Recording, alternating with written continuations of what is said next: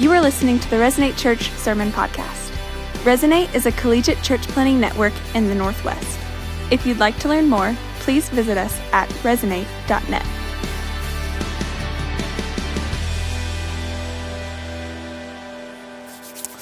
Well, what's up, Resonate? Good to see you guys. Um, we are in Luke chapter 7. We're going to start in verse 18. So if you have your copy of Scripture, you can turn with me there. Um, before we get into that, uh, when I was a kid, um, I would, uh, one, of my, one of my good friends, one of my best friends, uh, his family won a car.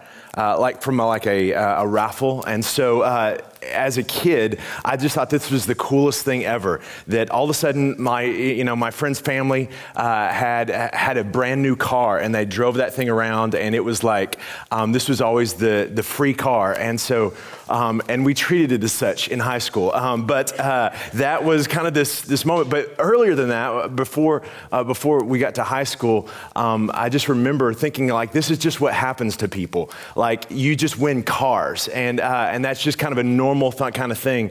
And so I, I remember, uh, so they had won it by like filling out this thing and dropping it into uh, that you know a box. And you've seen them before, right? Those things where they raffle off a car and you can you can sign your name and to win all this. And so what I started doing, thinking that that was just the normative way that uh, that ultimately people got cars.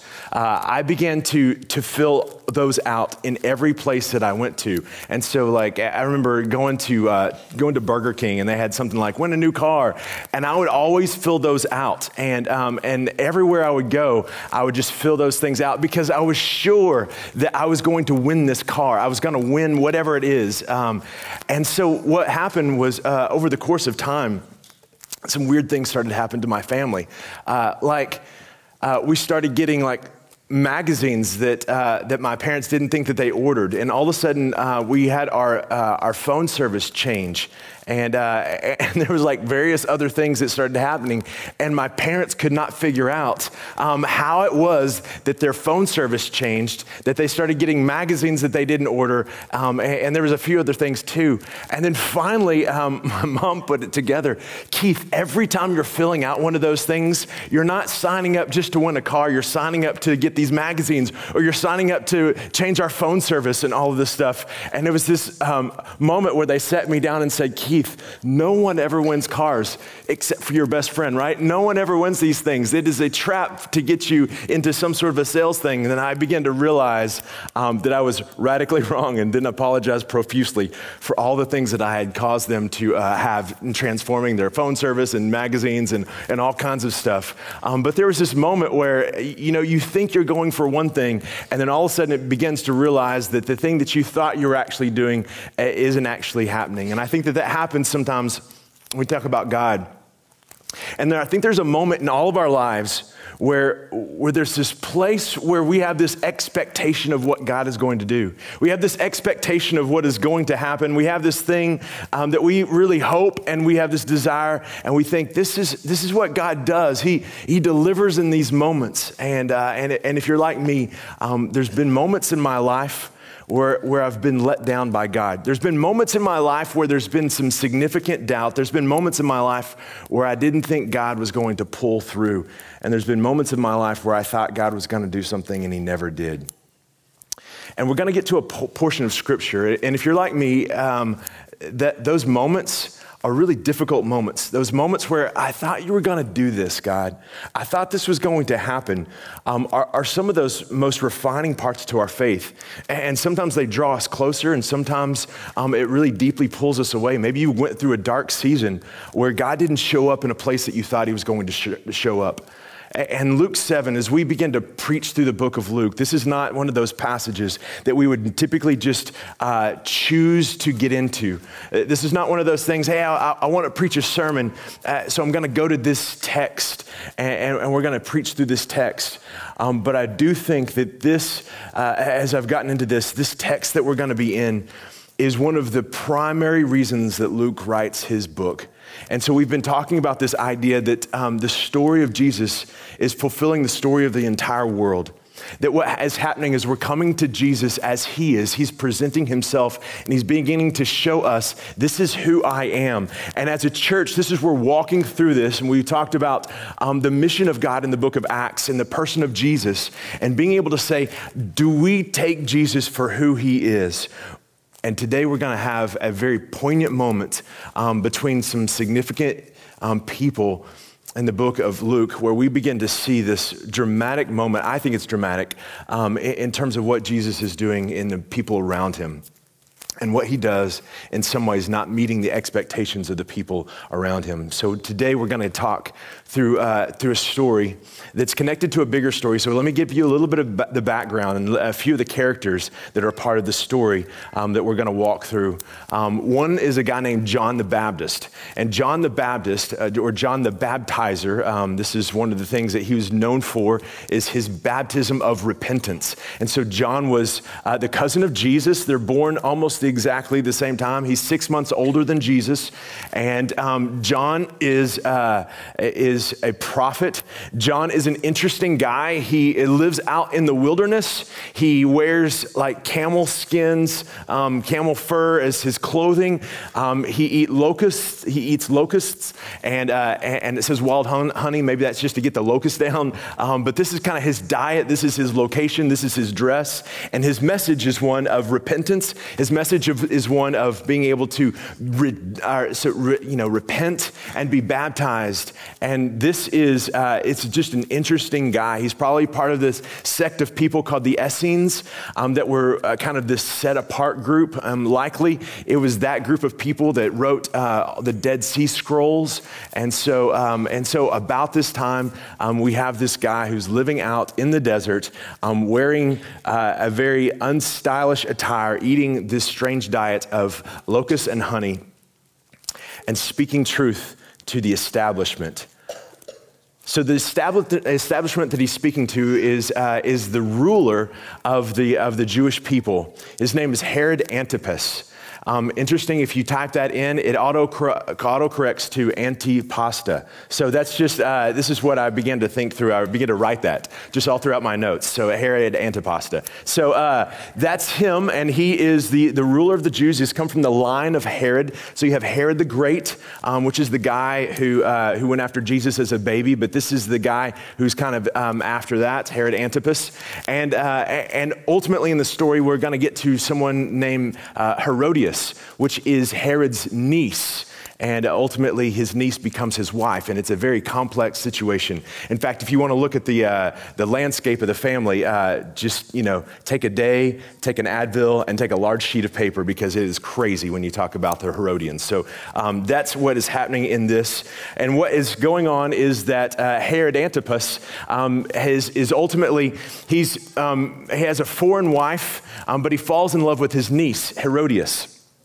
So, this is the wife of his stepbrother, Philip, and he begins to uh, ultimately decide that he wants to take her as his wife. So, he sends the foreign princess back and takes Herodias uh, as, his, um, as his wife. John the Baptist says that uh, this is absolutely uh, wrong and begins to speak out against this. It's not necessarily him speaking out against the moral morality of this, but more specifically, if this is someone who is to be the king of the Jews he is absolutely unfit for this role. He is absolutely unfit for this. He is, he's proclaiming that Jesus is the king of the Jews and not Herod Antipas, and that being able to see this action and this behavior is the clear indicator that Jesus is the king of the Jews and not Herod Antipas. And this is something that makes Herod very angry. So, what he does is he takes, and as you can imagine, he locks John the Baptist up now, if we fast forward, there's going to be a moment that comes later on in the story where, uh, where Herodias um, dances for, uh, for Herod Antipas, and ultimately he is inebriated and he says to her, um, uh, basically gives her an offer take, uh, take half of whatever my kingdom is. I'll give you whatever you want, up to half of my kingdom. And she says, I'll take John the Baptist's head on a platter. So, this is the storyline that we're at. This is the storyline of what is going on here, and this is what is happening. And in this, what we begin to see is as John is locked up in, in uh, Antipas's uh, dungeon, there's a moment that happens that is a very poignant moment. And, uh, and as we read scripture, it's just a little portion of this that we can easily miss, but I think is incredibly, incredibly important for us to understand what Luke is trying to communicate about who Jesus is. So in uh, chapter 7, verse 18, we're going to get into this. It says this. John's disciples told him about all these things. Now, all these things is referring, are, is referring to all that Jesus is doing. It is the, the, the stories of Jesus are beginning to penetrate all of this region about him healing and about him doing these great and mighty works. And so, what is happening is that all of these stories uh, are coming back to John. John is in prison, but his followers, his disciples, are out there, and they begin to communicate to John about what Jesus is doing. Calling two of them, he sent them to, uh, to the Lord, to Jesus, to ask, and this is an incredible question Are you the one who is to come, or should we expect someone else? I, I believe that this is a, uh, this is a, a question that should make you lean in. This is a question that should make you believe your Bible more because this is a moment um, that should give you confidence that what you have is the truth of what actually happened. Um, because if this is propaganda, if this is something that is only meant to be able to tell a story to convince you of something, then this is a very poor tact to take this guy of such the stature of John the Baptist and for him to be able to ask the doubting question of Jesus Hey, are you really the one? Are, are you really the one? Are you the one who is to come, or should we expect someone else? Um, no literature that is meant to only be uh, some sort of a propaganda literature would ever seek to have one of the main characters ask this question, but it is what Luke is trying to get us to understand because this sets up what Jesus says. But I want us to get that this is a question that's fundamental, I think, to all of us at some point in our life. That at some point we have this moment that there's a gap between the expectation that we have of Jesus and the reality of Jesus in our life that there's something that happens. So we see that John the Baptist, out of all the people, right, we, see, we read that, um, that John the Baptist in this moment had more of a recognition of who Jesus was before he was born. It says this He kicked in his mother's womb when Mary, the mother of Jesus, pregnant with Jesus, came near. That there was a recognition of who Jesus was even before he was born. And, that, and as he lived his life, there's the most significant moment that we begin to to see probably in his ministry where he baptizes Jesus, right? And in that moment, we begin to see God show up in this crazy, amazing way. And God reveals that this is my son. And, and all of these things in the life of John should radically point to the fact that he should have confidence in who Jesus is. But in this moment, he is in jail and Jesus is doing crazy stuff. He's radically reforming. He has power over matter, time, space. Has, he's revealing the fact fact that he is demonstrating his lordship over everything except for John's circumstance. And when we begin to ask the question, we begin to think, okay, if Jesus is the Lord of all of this, if Jesus is actually the King of kings and the Lord of lords, and we begin to believe this power, then why isn't God doing something about the situation that's happening in my, my life? Every single one of us, I think, at some point, when we're really honest, have asked the question, as John did Are you the one who is to come, or should I expect something else? Like, is this really the thing that I should orient my life around? Is this really the thing that is going to be that which deeply affects my soul, that changes my life? And, and I love this because I, I believe if you're, again, like me, that this puts us into a place where when we begin to, to go face to face with the unmet expectations that we might have of Jesus, this is where our faith is is built. This is where we begin to realize what is it in the depths of our spirituality? What's, what rests in our heart in terms of our understanding of Jesus? And this is what Luke is trying to get us to uh, get us to come face to face with is what do we believe about Jesus? Who is Jesus to us? And he brings this out and he tells the story of the most famous um, follower of Jesus, right? John the Baptist, who's preparing the way for Jesus. He is, he's called to this. He has a place that is very defined as Jesus uh, begins to say, This is who he is. And even John has the question that we have Where was God when I needed him? Are you going to deliver?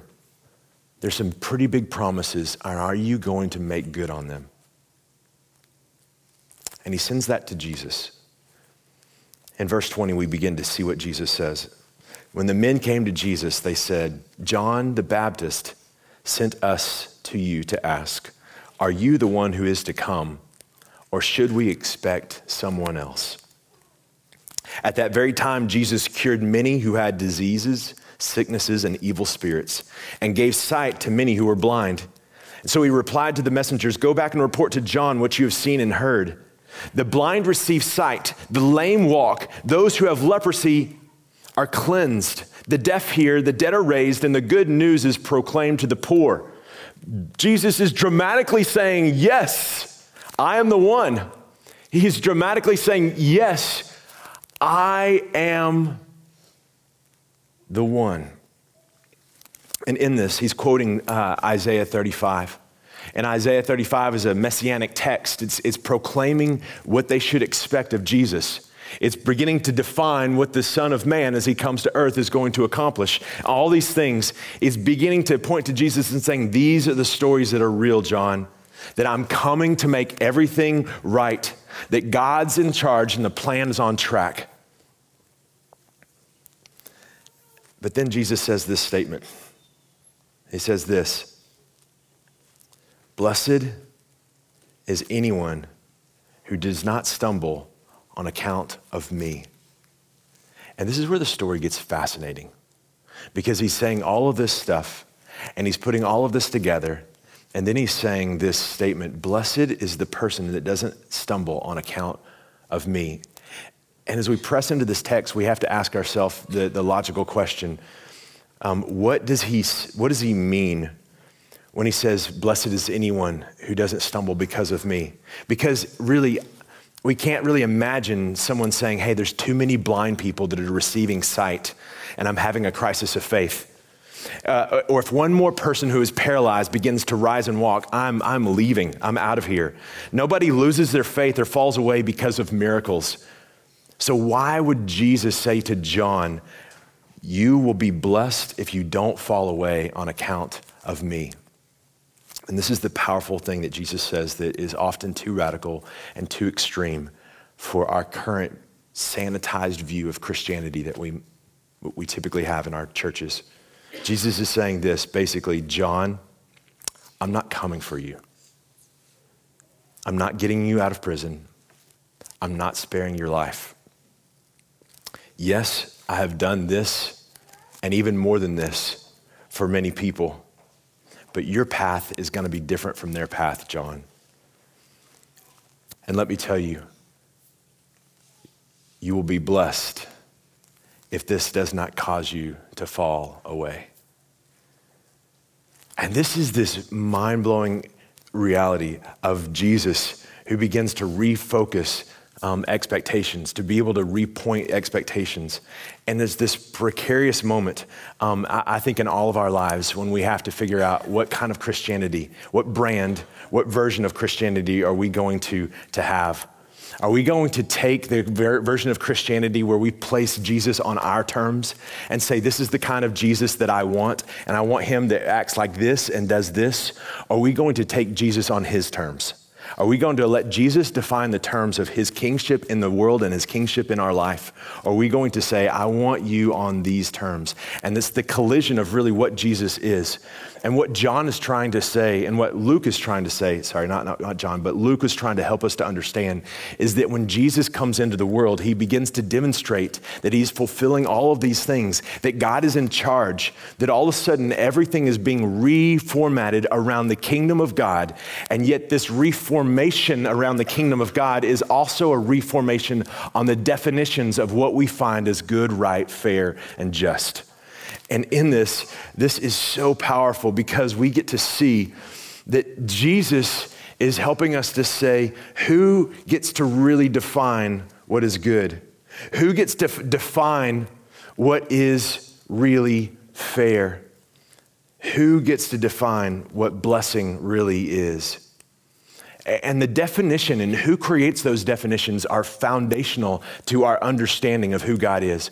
Because if we walk through life and say, This is what I define as good, we begin to say, This is the terms that you have to fit into, Jesus. You have to fit into these things. This is what is fair, that I receive this because I give this. That this is what is just, and this is what blessing is. And let me define to you what blessing is, and let me define to you what it would be for me to be blessed. And it is in this box. And the question really is, is where does Jesus fit within that? And is that the Jesus who's defined that? Or if we said, hey, this is the kind of faith I want, and here's what I want it to look like. And, and this is what I love about Jesus is that this text tells us that this, that it reveals to us that Jesus never lets us sell, sell, uh, settle for an emaciated version of his kingdom.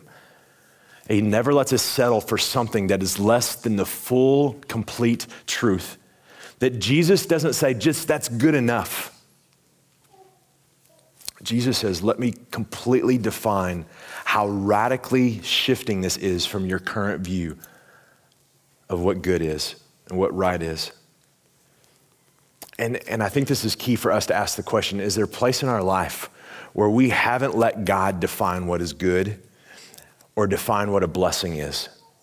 Is there a place in our life where we've said, hey, this, this is the, I'm trying to get you to fit into my understanding of a blessed life? Whether that's a financial blessing, whether that's a vocational blessing, that whether that's what I expected my marriage to be, what I expected my work to be, what I expected my friendships to be, what I expected all of this to be. And here's where I'm praying for you to fit into my box. I'm praying that this would be the kind of comfort level that I would have in my life. This would be the kind of security level that I would have in my life. This is the kind of stuff that I expected for you to provide if I put my hope and trust in you. That that's the deal, Jesus. And here's what happens is Jesus just absolutely does n- never lets us define the terms of him being savior of our life and the savior of the world. Here's what he says. It says in verse 24, after John's messengers left, Jesus began to speak to the crowd about John. What did you go out into the wilderness to see? A reed swayed by the wind? If not, what did you go out to see? A man dressed in fine clothes? No, those who wear expensive clothes and indulge in luxury are in palaces. But what did you go out to see? A prophet? Yes, I tell you, and more than a prophet, it is the one about whom it is written, I will send my messenger ahead of you who will prepare your way before you. Now, what, what is happening here is that Jesus is helping them to understand that John had a very specific role to play in the kingdom of God. John reveals that, uh, that really the king of the Jews was no king at all, this Herod Antipas. The Jews couldn't put faces on their coins, and so what they would do is they would, um, be, they would create a symbol. And so what Jesus is talking about is this idea of this reed in the wind, that, that what is happening is that this coin, uh, it had a reed that was, that was around the rivers, and that was what stood for Herod Antipas. What did you go out there to see? A, a reed swayed by the wind? And he's connecting these two things together that indeed John was playing a specific role in being able to redefine what it meant for Jesus to fulfill the the entire story of what it means to be king of the Jews. And it took John and his role in a specific way to be able to lay out those two things. So he's connecting these men together and beginning to say, he's pointing to a specific part of the story that John the Baptist plays. In verse 28, he says this I tell you, among those born of women, there is no greater than John. Yet the one who is least in the kingdom of God is greater than he. So, uh, so John is, is, is, is helping them to see this. I am the king of everything. That I'm bringing heaven to earth, that God is in charge now. And what is happening in this is that, uh, that the expectations that John has, that the expectations that, that I would remove the, the, him from this prison, that I would remove him from this, um, this dark place, that's not going to happen. But the reality is, is that John has a very specific role to play. And there's no one greater if we take the kingdom, uh, if we take this earthly kingdom, But when we begin to reformat it around the kingdom of God, John is just doing what everyone else is called to do as well. And that's to begin to see themselves in light of what Jesus has come to do. And here's where we see this kind of cryptic statement, but it is a powerful statement being talking about the change that happens in the kingdom of God when he comes. That Jesus is helping us to see something very important that the way that we see the world and everything that makes sense of our definitions of right, of good and fair, everything that we put our hope in is radically transformed in the kingdom of God. That Jesus is revealing that when God's in charge here on earth, it's not just a little bit better. His goal isn't to make our lives just a little bit more manageable. His point is to completely reframe the way that we see everything. This is so powerful for us to begin to see. This is what Jesus is trying to help us to understand. To be able to reality, to, to be able to understand that it's not just our faithfulness of, to God that will create a favorable circumstance in this world. And if we think that if I'm just faithful to Jesus, then I'll get a special privilege somehow and he'll be able to, to, to, kind of work his power to make my life better. And if that's what we believe about Christianity, we've radically missed the point that Jesus is the fulfillment of all things, that he breaks the power of money by telling us to live generously. He breaks the power of security by his radical sacrifice. He breaks the power of guilt and shame by his unconditional offer of grace. He breaks the power of sin by giving us a new heart. And ultimately, he breaks the power of death by his own death. He uses his death to break the power of death over us. And so we sing, you know, the song, Oh, death, where is your sting? And this is what Jesus is trying to help us to understand. That John, when he begins to see this whole thing, is still missing the point that the worst thing that can happen to him is not to be killed. That what Jesus is doing to reform the entire world is, is significantly deeper than that. He says this that it's more important for us to participate in bringing about the kingdom that breaks the power of death in someone's life than it is for us just not to die. His role to play in being able to bring about ultimate life in this world is more important than whether life or death happens in this world. So don't fear death fear meaninglessness. Because Jesus has already overcome death.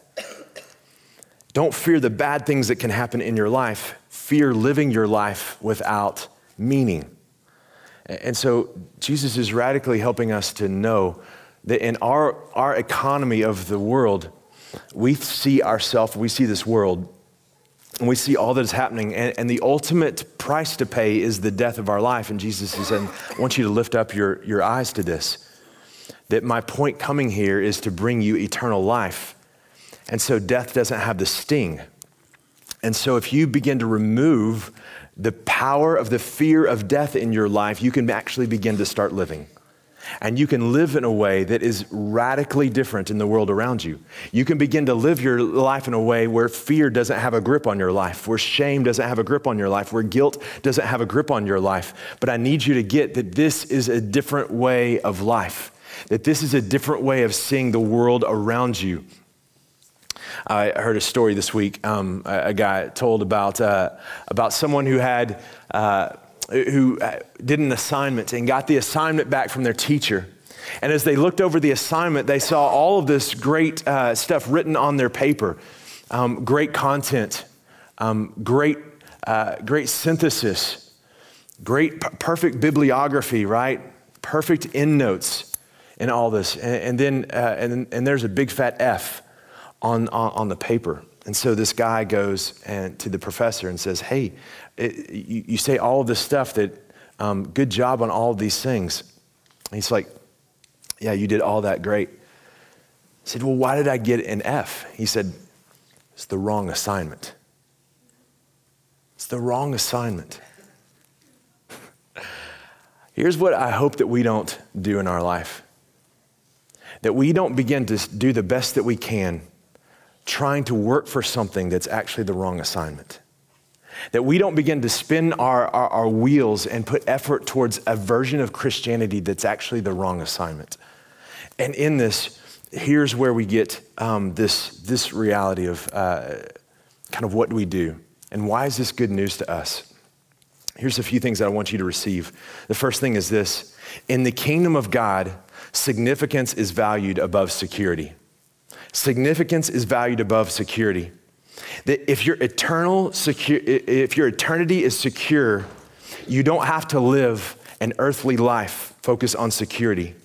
When you follow Jesus on his terms, eternity is secure, and that's promise, but not earthly security. Let me say that again. When you follow Jesus on his terms, eternal, eternal security is promised, but not earthly security. God's will for our lives is less about our comfort and more about our contribution. That God would never choose safety at the cost of significance. That God created you so that your life would count, not so that you would count the days of your life. De- Jesus' death wasn't to, uh, just to free us from dying, but to free us from the power of death and the fear of death. And John is fearful in this, right? He has a moment where he's saying this. But Jesus says, I'm doing something that won't stop people from dying, but will remove the power and the fear of death in their life. And, and I want us to understand this. This is what's powerful about Luke helping us to see this because I believe that there is a sanitized, domesticated version of Christianity uh, that goes something like this that Jesus died and he rose from the dead so that you can have a life of endless comfort, security, and indulgence. Like, this is the point. Uh, even, even more simply, if you just simply confess that you're a sinner and believe in Jesus, you'll be saved from the torment of eternal hellfire and you'll go to heaven when you die. And I want you to get that that is part of the story, and that's a significant part of the story. And the first step is to be able to understand those things. But we miss the grand narrative of what Jesus has come to offer when we begin to realize or when we begin to oversimplify that and sanitize that and just begin to believe that it's just here that Jesus came for my comfort and my security and not to ultimately reframe my entire view of the world.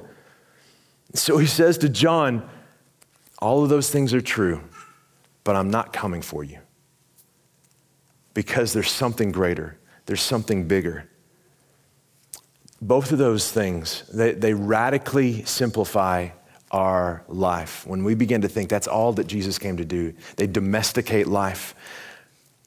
And Jesus called us li- to live a life that's oriented to a different kingdom. Jesus, uh, was, Jesus understood that his purpose was not just to save us from pain and suffering, but from meaninglessness. And John has a role in that story.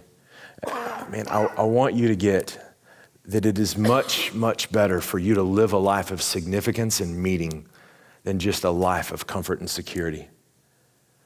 And when you begin to do that in the kingdom of God, you're promised that you will be able to see God manifest himself in a way that is meaningful and significant.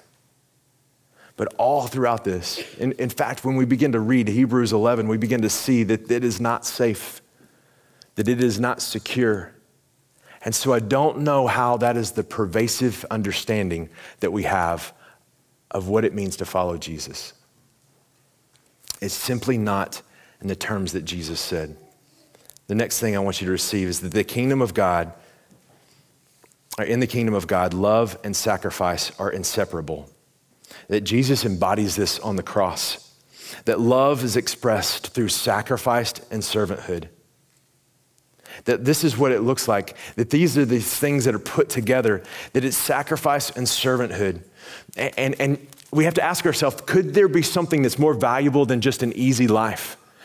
And I want you to get, for those of you who have engaged in the, in the journey of marriage and the journey of parenthood, that that is not one that has made your life necessarily, especially if you're a parent. Um, and we're going to get to celebrate kids, right? Um, that is not something that that is going to make your life easier. I don't think any parent would say, you know what, my life was really difficult and then I had kids and it got so much easier. right? I, I, was, I was going along and everything was just really tough and my time was compressed. And then I had kids and it's like I had all this extra time, had all of this extra emotional energy. It's just not how it happens. But ultimately, I believe that every parent would say that is one of the most significant parts of my life. I would even say the same thing that we don't realize how selfish we are until we get married right? We don't realize how many issues we have until there's someone that's that close to our life pointing them out. Maybe not intentionally, but just as you begin to rub shoulders with someone that close to your life, you begin to realize some fundamental things about yourself. And I want you to get that this is fundamentally a part of the story that Jesus has made you for. That the things that are worth the most are things that you have to sacrifice for. So when you begin to think through the idea of Christianity as being able to say, I'm going to, I want this to be deeply significant and very little sacrifice, it just doesn't work. It just doesn't work. They're inseparable that Jesus, from the very beginning, said love and sacrifice, they're connected. The last thing, I want you to get that your life is unique before God and your path is yours alone. That your life is unique before God and your path is yours and yours alone. One of the most difficult things for us when we begin to get into places where we ask questions of God is that we begin to have our eyes diverted to the people around us. That we begin to look around and we begin to say, hey, God, this is what's happening in their life. Why can't that happen in my life? This is what's going on in their life. I really want that to happen in my life. This is what's going on, and I really want for you to manifest that. Why aren't you fair? Why is it that this happened to me, but not to them? And we begin to ask those questions and we begin to ask, why is that the case? In John 21, we begin to see uh, Peter ask this very thing to Jesus. And, and what happens is, uh, is he begins to say this Hey, when you were younger, starting in verse 18, when you were younger, you girded yourself and you walked where you wished. But when you're old, you're, stretched, you're going to stretch out your hands and gird you, and other people will carry you where you do not wish. So eventually, Peter's going to a cross of his own. So he's telling them, hey, this is the future for you, that there's going to be a sacrifice that you make, Peter. And here's Peter's response. I think it's a lot like our response. He says this Peter looks at John, John the disciple, not John the Baptist, who's with him, and he says, What about him? And Jesus says this What does it matter to you what path I have to, for him? You worry about you. You follow the path that I have for you, and that path is to a cross. And the moment Peter began to realize this, right, this is a transformational moment that he began to recognize that what God was doing in his life was not going to be one of security, but of significance. And when he began to walk into that, that began to be something that radically transformed his life. And he began to say, okay, this is the new reality. And as he walked to this, man, we begin to see a guy who is a fisherman, a guy who is unqualified to be uh, a movemental leader. We begin to see God do something really significant with him in his life. And I want you to get that all that was was a simple answer to the question Will you let me take control? And if so, I'll do something radically significant with your life. I like to say there's a, significant, there's a vast difference between being successful and significant. And you can be very successful in your life and ultimately insignificant. And I want you to get that Jesus is trying to help us to understand what significance is and trying to be able to say, at the end of your life, and, and here's what's going to happen the longer you live, the more you'll look back with regrets. That when you look back, you'll say, I wish I would have. And the moment you begin to say, okay, Jesus, you get control is the moment you begin to start living a life that doesn't look back with regrets and begins to look forward with hope. This last weekend, uh, I got to spend time with our newest church plant in Monmouth, Oregon. and I got to be there um, with them last, last Sunday. And I got to, uh, to be in their midst and, and to speak to them for the first time. Uh, is actually the first time I'd ever been to their city.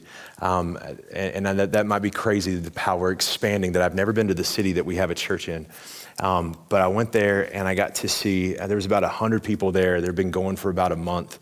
And, uh, and afterwards, um, I was standing kind of next to the info table, and I had um, about a dozen people come. And, uh, and these people began to tell me the stories of how they found Jesus, how they found Christianity, uh, or how they found community, how they found church. And, and this was what was crazy is they began to, uh, you know, tell me their story. And I began to say, hey, how, how did you get connected to this thing? and they told me about stories of people who moved from all of our other sites, but specifically from Ellensburg, to go plant there.